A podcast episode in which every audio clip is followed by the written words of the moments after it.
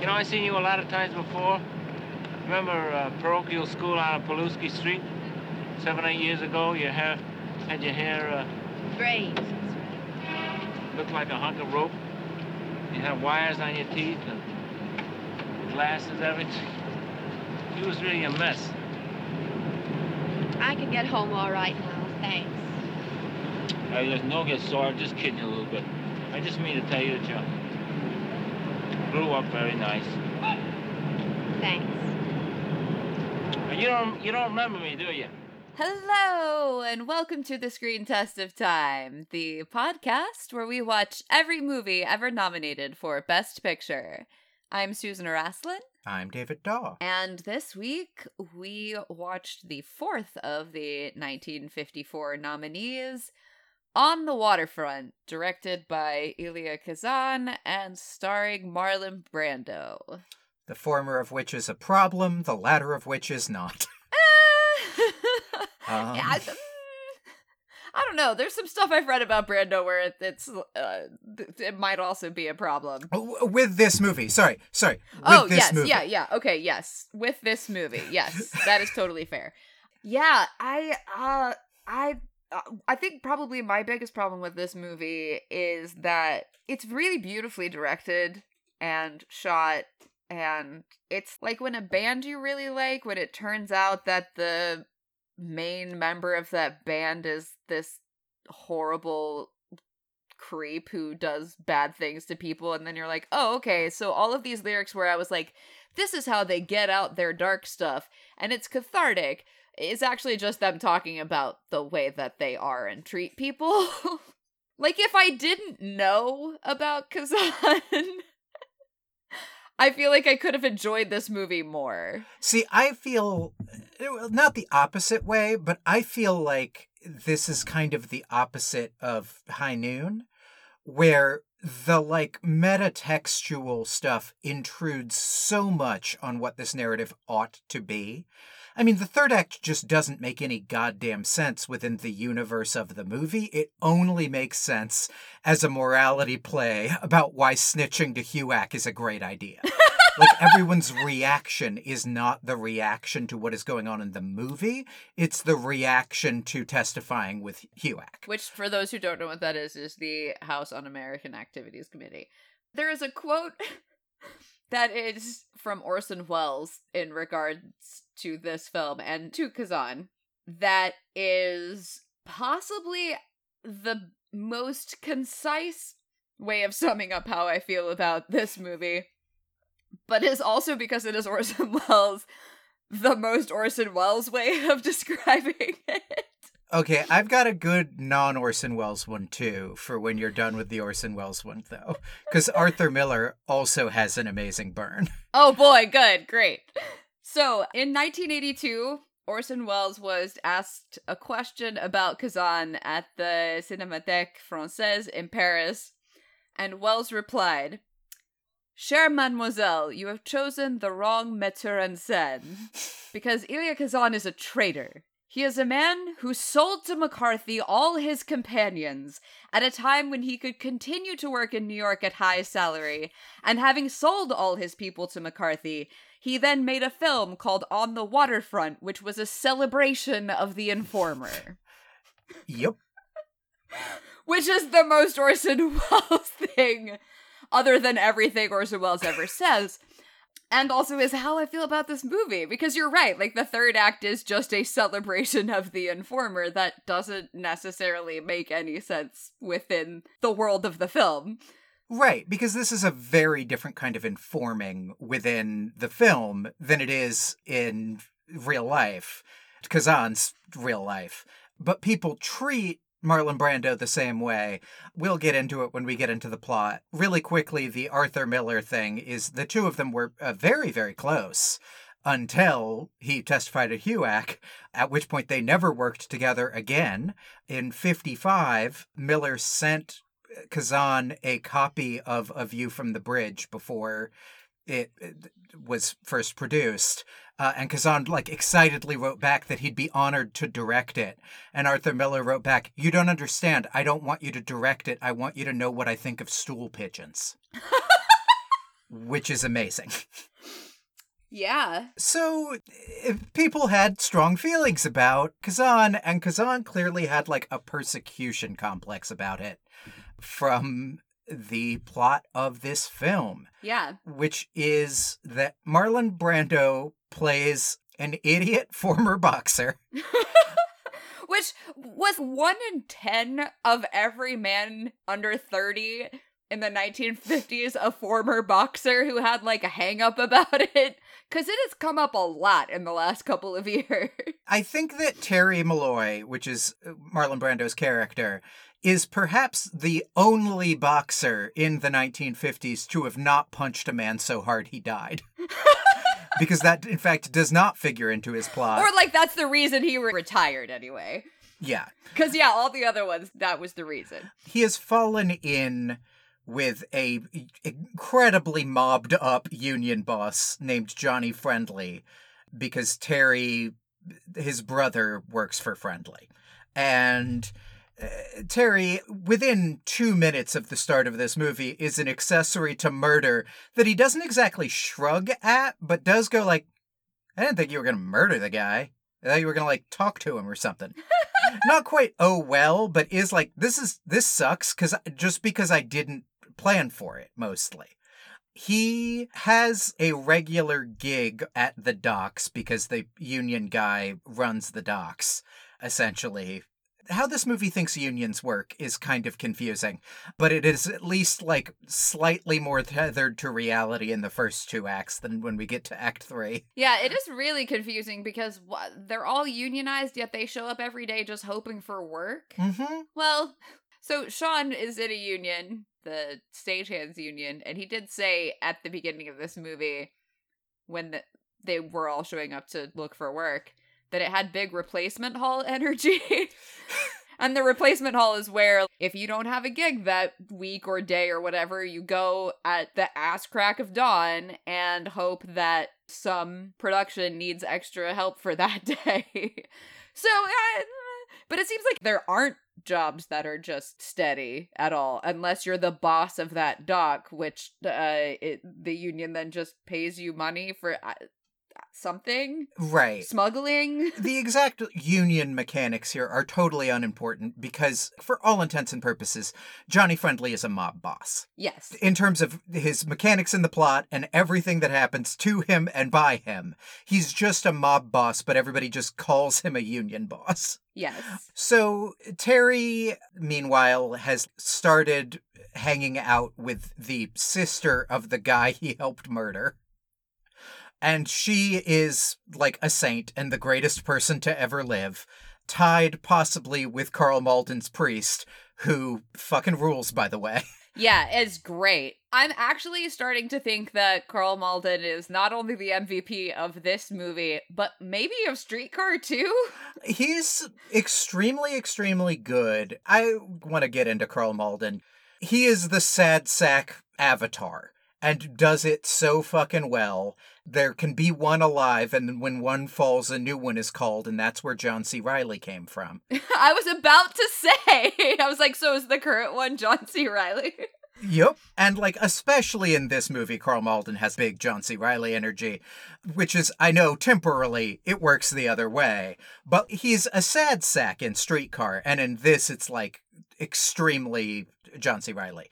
Anyway, he is the only person to go like, Hey, uh, what's the deal with the head of your union being a mob boss who just kills anyone who questions him? I feel like your working conditions would be a lot better if you did something about that.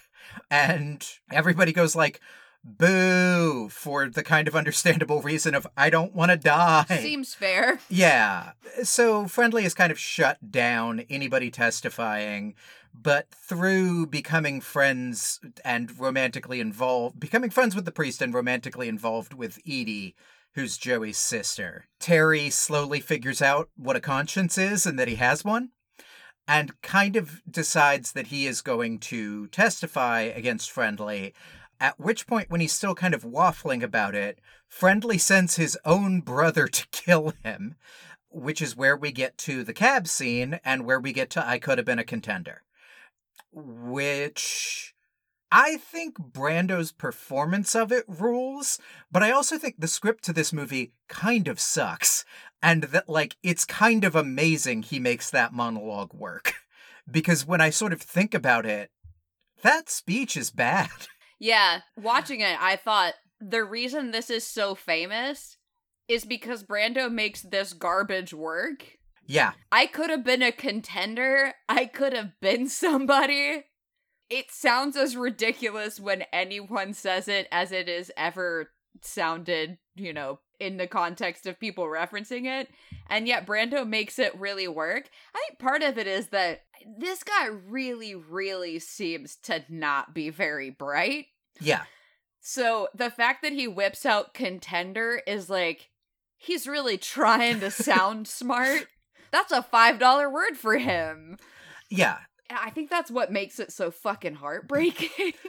Yeah. I think that there's a lot of stuff in here that I don't think is very good writing that Brando makes incredible. There's a line where Edie just kind of mentions a conscience and he just goes like conscience everybody's following me around with this conscience stuff that's kind of a terrible line but he plays it so brilliantly as like it hasn't occurred to him that he has a conscience and the thing that's following him around is his own conscience and not other people yeah.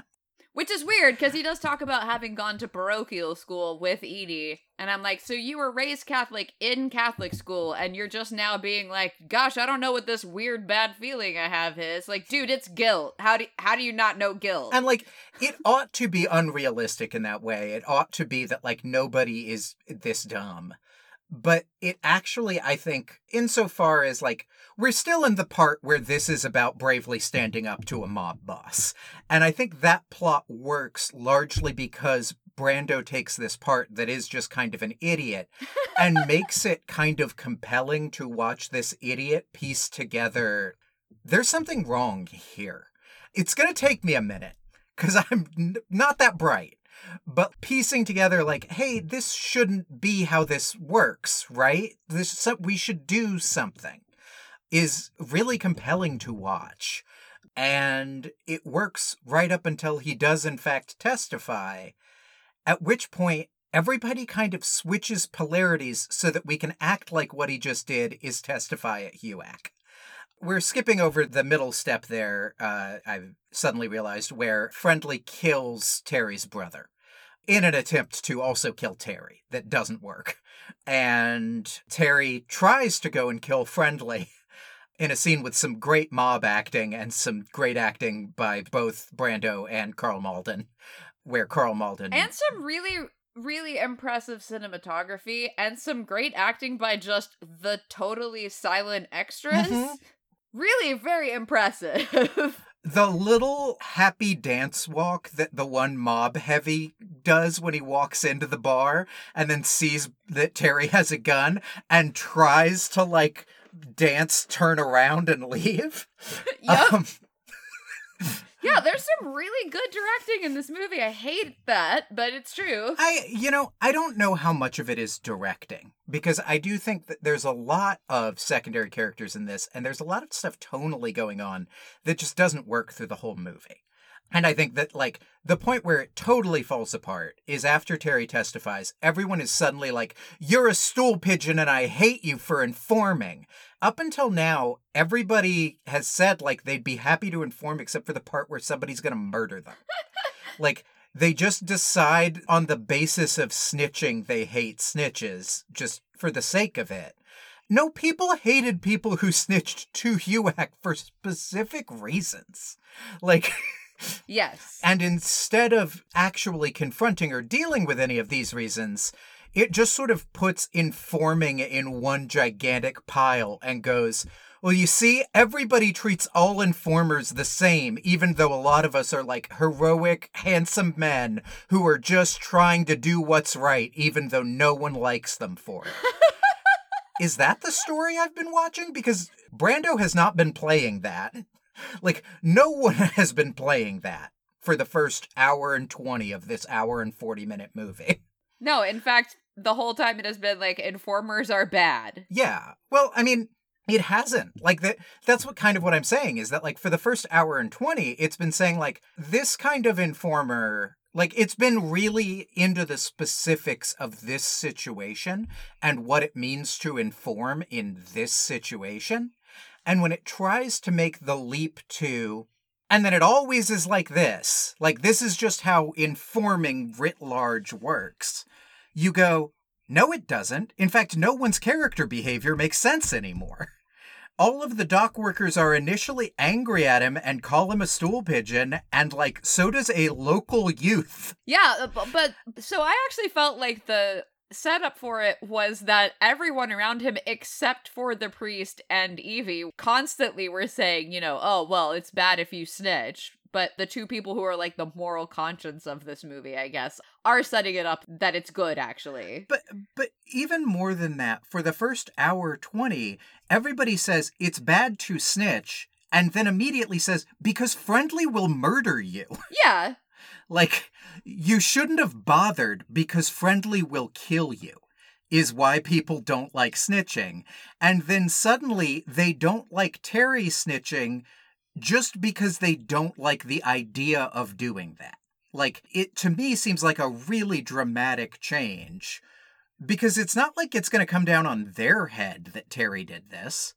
Nothing bad is going to happen to them, and they very specifically have disliked this thing because of the consequences it will bring to them.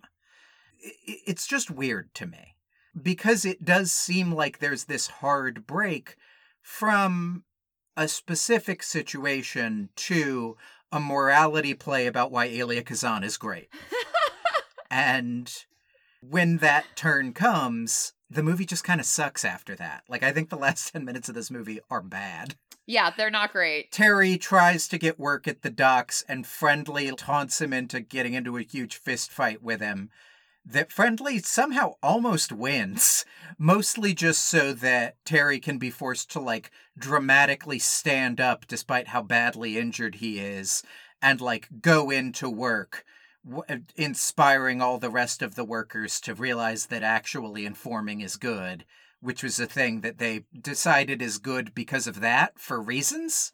and then Friendly is left lashing out at everyone, even though his power is gone, because informing is the best thing ever. Well, it's the most noble thing ever. Right. And everyone will eventually be on your side against the big mob bosses of your friends whose career you ruined.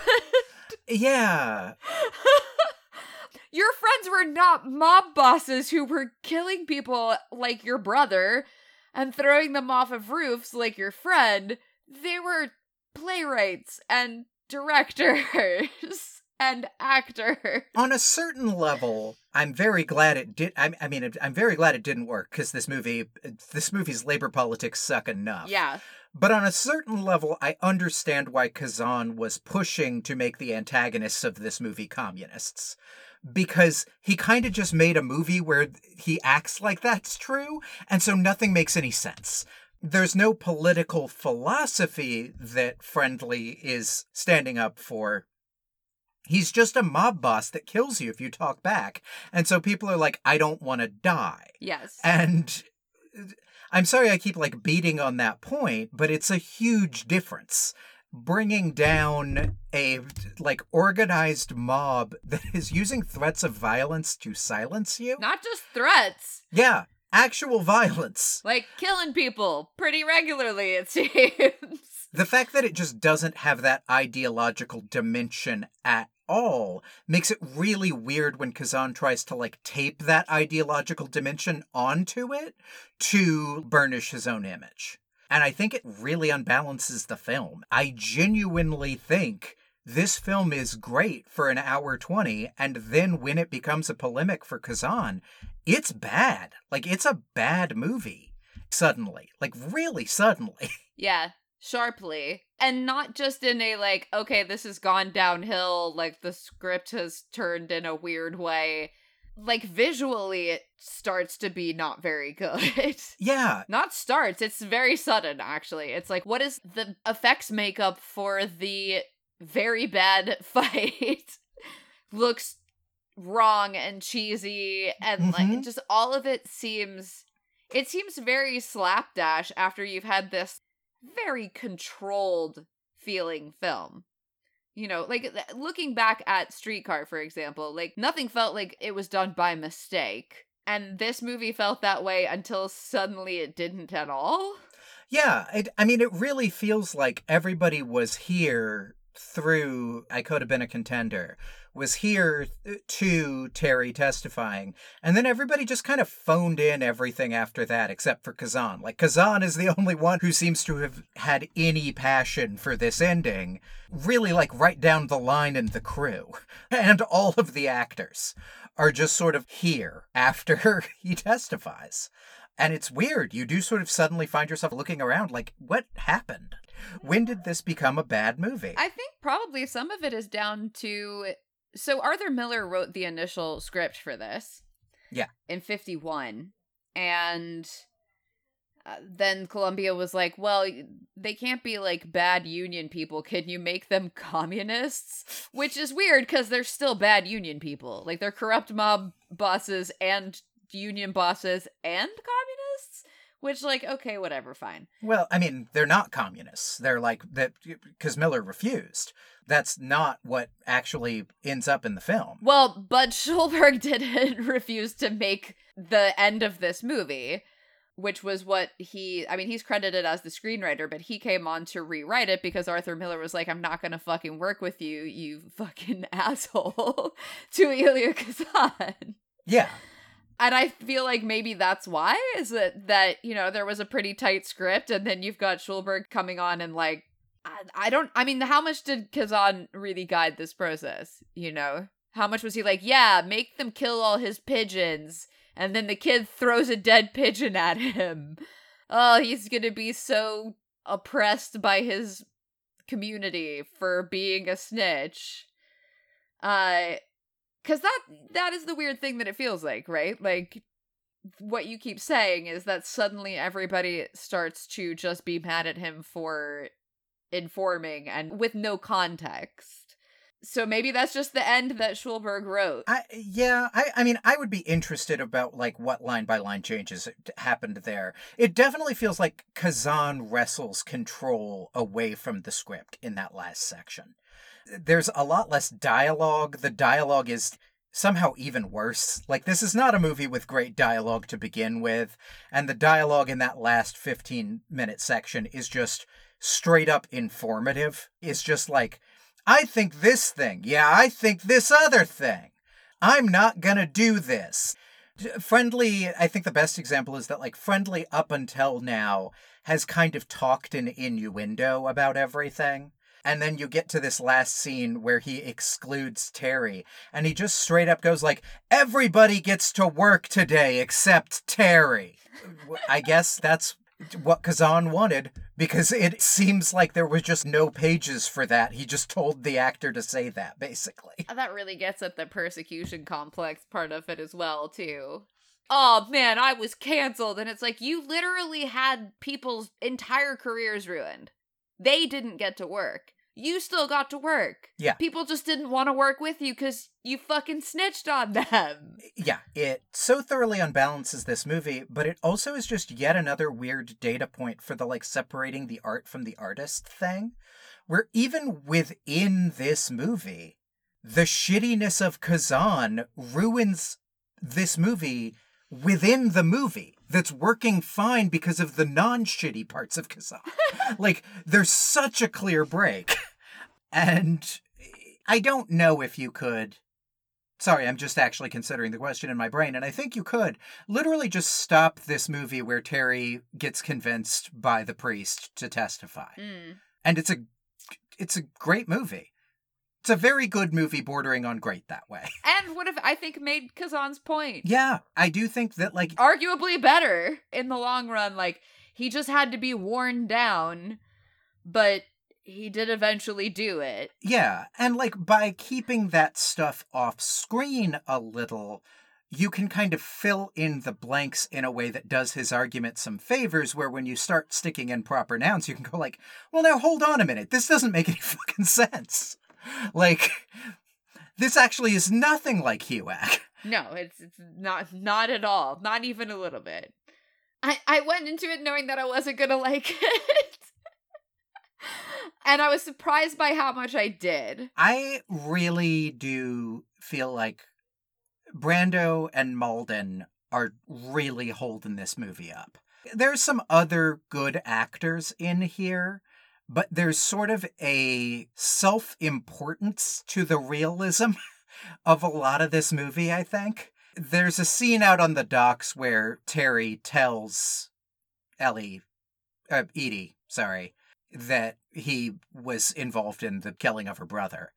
And something about the way that the faces are framed, and I know it's supposed to be that, like, you're kind of filling in the dialogue as environmental sound. Th- th- Just like everything's too loud. She can't contain her feelings right now. But it, it's kind of funny in how self important it is. And that scene should not be funny, probably. Yeah, because see, for me, the way that that scene read was more that Brando is so entirely thoughtless that he is making this big confession to her that should be treated rather sensitively at a place where there is a constant work whistle or ship whistle or something that's so loud he's having to yell it at her and she still can't totally hear it. Uh so yeah, it does read as like what a what a jackass. Yeah, I think like in either way, no matter what the intended reading is, I sort of feel like the actual underlying thing there is this thing about the movie where Kazan's kind of like hiding behind like ah hard working blue collar men of America. He has a lot of shots of that shit. Yeah, this is like real real Americans. This is this is what life's really like down there on the streets with the people. That's just like come on, man. Like we don't don't do like don't do this. Don't just sort of do that to create a convenient package for whatever your politics are specifically. I think that Brando and Malden are doing a lot to bring specificity to the sort of like blue collar Mad Libsness Mm, of a lot of this universe right. like Terry and Father Pete are like very specific guys, you know? There's this great bit of business where Terry and Edie are like first kind of having a real conversation where Brando is playing Terry as so bored with the conversation, he's just playing with this glove. Because all he really wants is to like keep looking at Edie and get her to go on a date with him, basically. And the specificity of the way Terry is a shit is great and kind of transcends the shitty morality play that is the plot of this film. And uh, then he's just dragged down by. And that's why HUAC is great. or maybe not even that's why HUAC is great, but that's why I'm not actually a bad guy and a hero, despite how mean everybody is to me. Because it's not, I, it doesn't even feel as good as these people are trying to do something good and I was helping because the way that the investigators are acted is not as if they are heroes. They're like kind of these annoying specters that hang around all the time until he gets badgered into. Well, he doesn't get badgered into it until he decides that he's going to testify because they killed his brother. Yeah, it's him. He's the he's the hero. yeah.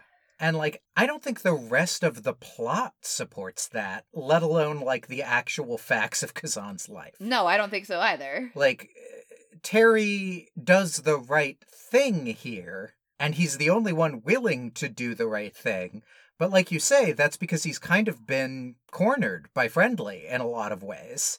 And because he has just sort of like slowly figured out the right thing to do at his own pace. Which is a like good and an everyday act of heroism, but like even in practice, the actual heroic thing is, I mean, one, the priest, and two, all of the workers at the end going like, "Hey, we're actually going to overthrow this guy, uh, and we're going to do the thing that the movie kind of makes it seem like they could have done all along, which is kind of weird. Right. Just demobify their union. Yeah, but this movie is fascinating when Terry's informing is kind of more of a right place, right time thing. There's a great little scene where the guy investigating Friendly kind of reverse psychologies Terry by saying, "Oh, hey, I was at the fight that you threw." Although he doesn't say that, he just says like, "I was at this fight a couple years ago." Boy, that guy uh, really like had you on the ropes, huh? And Terry just cannot take it, and it's like I was holding him up the entire time. I was. It would have been so easy for me to win that fight, like so unbelievably easy. And again, it's such an easy act of reverse psychology that the script ain't that great, but Brando really makes a meal out of it and makes it great. Yeah, I feel like this movie is kind of sapping enthusiasm out of me because I just feel like I'm saying the same thing over and over and over again, and it's so boring. But like, I don't know what else to say about this except like, Brando is great in it, and it has great things about it, but I don't know how anyone could call this a great movie or separate Elia Kazan's politics from it because Kazan makes sure you can't. Yeah, that's true. I think the end actually would feel more confusing if I didn't have that context Yeah, than having it. I also want to point out one, this is just not a movie for me. I'm totally fine with Salt of the Earth leads, but when it's like, oh, look at this simple minded person who then ends up being the hero, but for most of the movie, what we're doing is like laughing at the fact that he's not very smart. I it, it's weird because like I think that Brando is doing a really really good job, and I feel like the movie until his moment of great heroism kind of infantilizes him and treats him like, hey, look at this dumb guy, and it, I didn't love that. I also don't understand what Elia Kazan's fucking obsession with making Marlon Brando sexually assault women is because it was so fucking unnecessary for the scene where he goes to talk to Evie and she's like, I don't want to see you, I don't want to see you. And then he throws her against the wall and kisses her. And you have the same fucking camera angle, basically, that you had on Brando in Streetcar when he rapes Blanche. But then it's like, oh, but no, look, like she gave in and is kissing him willingly now. And I'm like, yeah, then why did you have to make it look like this? yeah. I What I, the fuck? I agree. Like, it, I uh, totally agree with that last point, which I think that scene is just very weird because clearly the intention is is this where it's all going to break bad? Is this where this is going to become a tragedy? And like, ho ho, we're going to hide whether he's done something unforgivable. And then it's like, well, one, he kind of already has. Breaking into her apartment was already the thing that sucked, not actually like assaulting her. Um, and two, I mean, that also sucks. yes, It's just that we've already crossed that line. but like two, what do you think the audience gets out of that tease? yeah, because that's what it feels like. Oh, and I hate that. It feels like a tease. Yeah, Don't make sexual assault a fucking tease, dude. That's gross. Yeah. It's not titillating. yeah, it sucks. I will push back on the movie infantilizing Brando thing only insofar as to say I think the direction wants to infantilize Brando, and I think Brando is doing everything he can to push back against it, and almost always doing it. I think he's doing a good job of pushing back against it. But I do think that, you know, they're trying for the same thing as in The Robe of like, he's a good hearted person who's just too much of a dummy to understand why you shouldn't be an accessory to murder. Mm. Brando is making him a more complex and interesting character than that and kind of bringing a like selfishness and a complexity to the character that I think you're right on paper and also in terms of the dramatic thrust of the film. I don't think that's necessarily the intention. I think the film does want to kind of give him the easy out of like, he's just an innocent babe who is somehow involved in mob murders. And no, this is a really specific guy who just kind of goes along with it because otherwise bad things happen to him. And in fact, do, and we see a lot of them. This is a guy who is dumb because he never asks any questions because he knows better than to ask any questions. And uh, we're watching him ask the first questions of his life. I think that's Brando's performance. I don't necessarily think that's Terry Malloy's character as conceived by Kazan and as written. Yeah. And similarly, I kind of think Karl Malden is doing more interesting work than the movie wants him to be doing. Yeah. Uh, yeah. I think that that's definitely true. There are so many cut to reaction shots of Father Pete and Edie nodding at things to go like, "Yes, audience, this is good."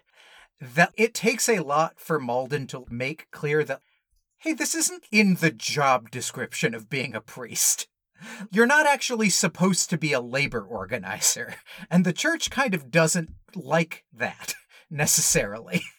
And he is doing really interesting stuff, wedding those two sides of his personality instead of just making it so that, like, well, he's good, so he does the good thing all the time because he's the most good man that ever gooded. Which, again, as written, I think is the part. Yeah, that, yeah. So I guess we should rate this movie. Uh, um, Six? uh, I, I kind of want to. oh, I, okay. I. Uh, Brando's really fucking good in it. Like, that's the thing. And, like. Like the back third of it sucks real bad. But other than that, whenever Brando's on screen, it's good. Except for well, except for the one scene where he assaults Edie. That that does suck. But also specifically it sucks when he's off screen and they do the like weird hidden shit. But like, yeah, I don't know. I I really would I'm I'm okay with you going like no fucking way am I going over 5. Am I making this a more good than bad movie? But I like I kind of think by sheer like power of the two central performances of Karl Malden and Brando, everything bad about this movie becomes less central than it actually is. Yeah, yeah. I also, I actually think the cinematography is quite good for most of it. I, even even the cinematography at the end goes off the rails for some reason. Yeah. But there's some really beautiful framing in this. I, I think that I mean Boris Kaufman is a super talented cinematographer. Uh, yeah, I think that he's doing a good job. It's um, you know, you, you're talking me up to a five. Yeah, I'm, you know, I'm okay with that. I'm not going to go up to six though, because I don't think it's more good than not. Yeah, I mean, But I'll I'll say it's tied with itself. you know, I I think I, I'm I'm really I think this is my internal argument for a six, less than it is me trying to argue you up to a six. But I think my argument would be like I think I would go lower on this if the back third where the politics is just garbage was more successful Mm, as like filmmaking. right. If it stuck the landing instead of like tripping and dropping all of its shit. Yeah, in a weird way, I want to spot this movie, its terrible politics, because you can just so easily chop it off and go like, well, that was fucking Kazan being on one. Like, it just fucking, like, don't, that doesn't fucking matter. Like, just fuck him. And that it is kind of weirdly easy to chop that off of this movie. But it's part of this movie, and it's a thing the director of this movie did. So, like, I get no, five. I think I was spotting at that stuff just because I felt like, hey, I'm finding the non Kazan stuff in this movie I really like. But I don't know if when we're giving the sort of screen test of time grade, I can really do that. It's not even like non Kazan. It's like the stuff that's not personal to Kazan. Because I'm not going to take away from him the quality of the directing in this film that is good. Because I know that he's a good director. He's I've seen other shit that he did and it was good. This is the one where he was like, everybody's mean to me, so I'm gonna make the end of this movie suck. But like, there are parts of this movie that are really well directed. So you know, I, I can't fully take that away from him. But his persecution complex temper tantrum definitely ruined this film. Yeah, you know, I I think I'm again weirdly grading this film higher because I'm a little bit more down on the directing than you are. The cinematography in this movie is too showy for me. Like it's it's too like I love showy cinematography. yeah, I I like it in some circumstances, but it's very didactic. There's just a lot of hitting you over the head with themes and what's going on in this movie in ways that I'm like uh, I didn't I didn't need this, bro. Like I didn't I didn't need when when Brando walks like runs down to find his brother and almost gets killed by Friendly. The old woman going, "This is exactly what happened when my little boy died at the start of the movie." And you're like, "I fucking know, lady. like I can watch the it's like the same camera angle. I'm aware." Um, yeah, I mean, I'm I I really like Ingmar Bergman, so I please make the metaphor way too fucking obvious. And I'm here for that.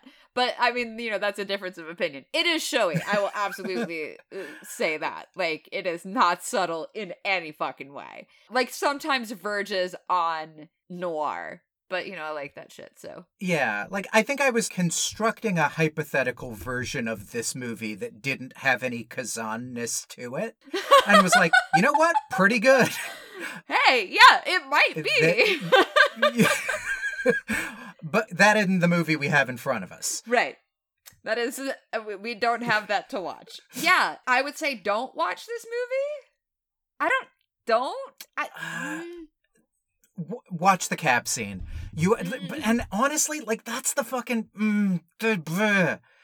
it it is a thing where like this is my entire watch this movie argument. That is such a shorthand and such a like we all have a shitty Brando, right? We could just everyone on earth can do a shitty Brando by going like it could have been a contender, which is like not the voice. the other one is the make him an offer he can't refuse.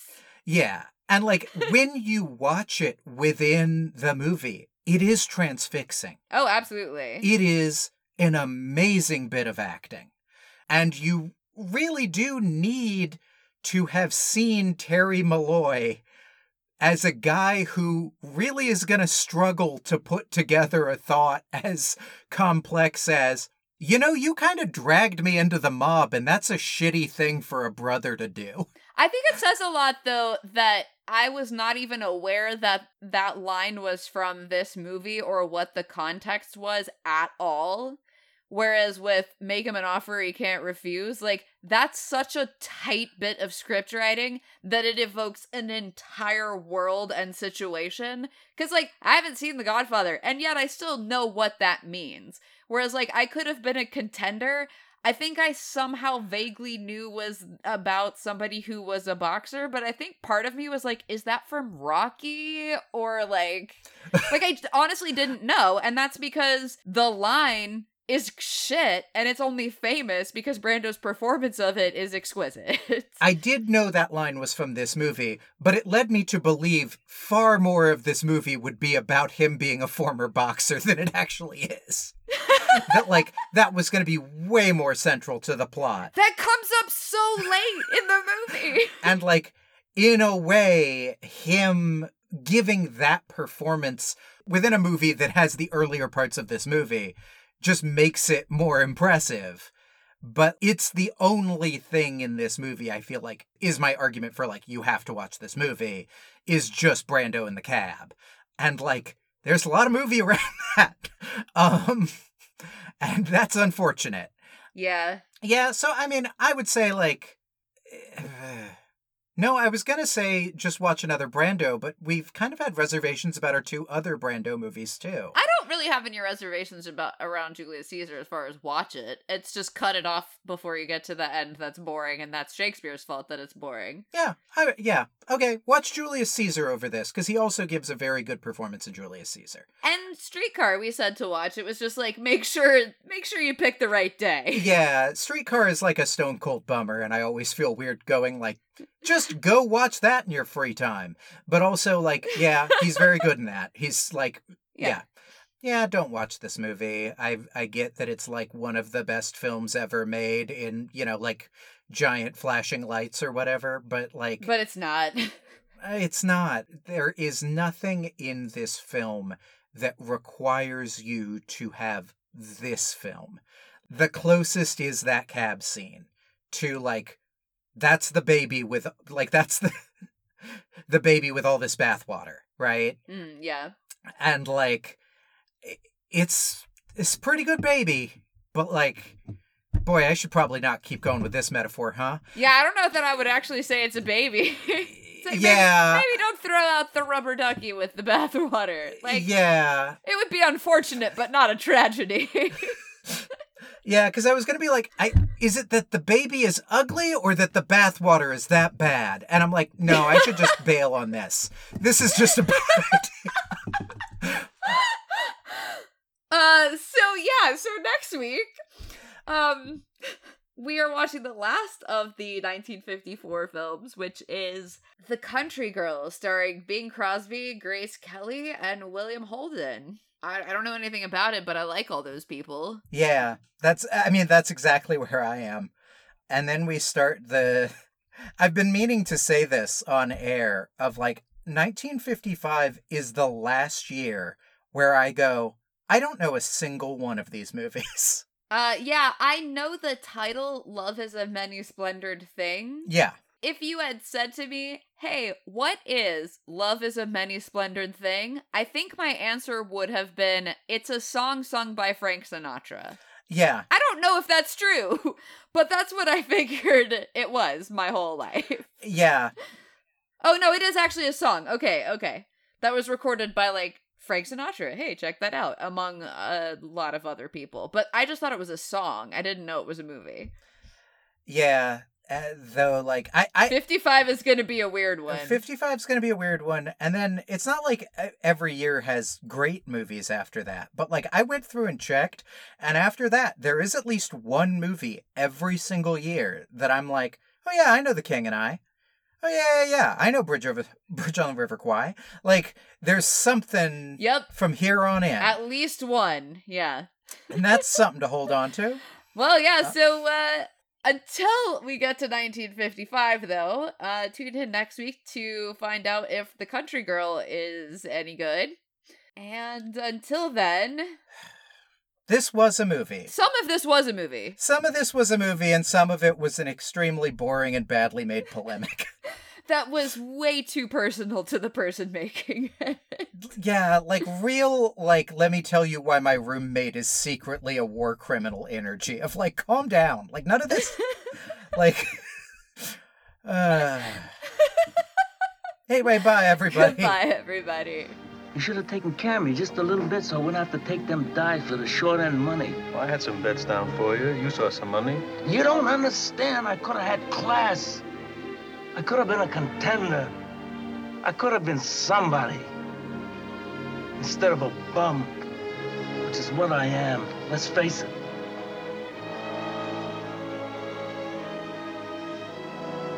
It was you, Charlie.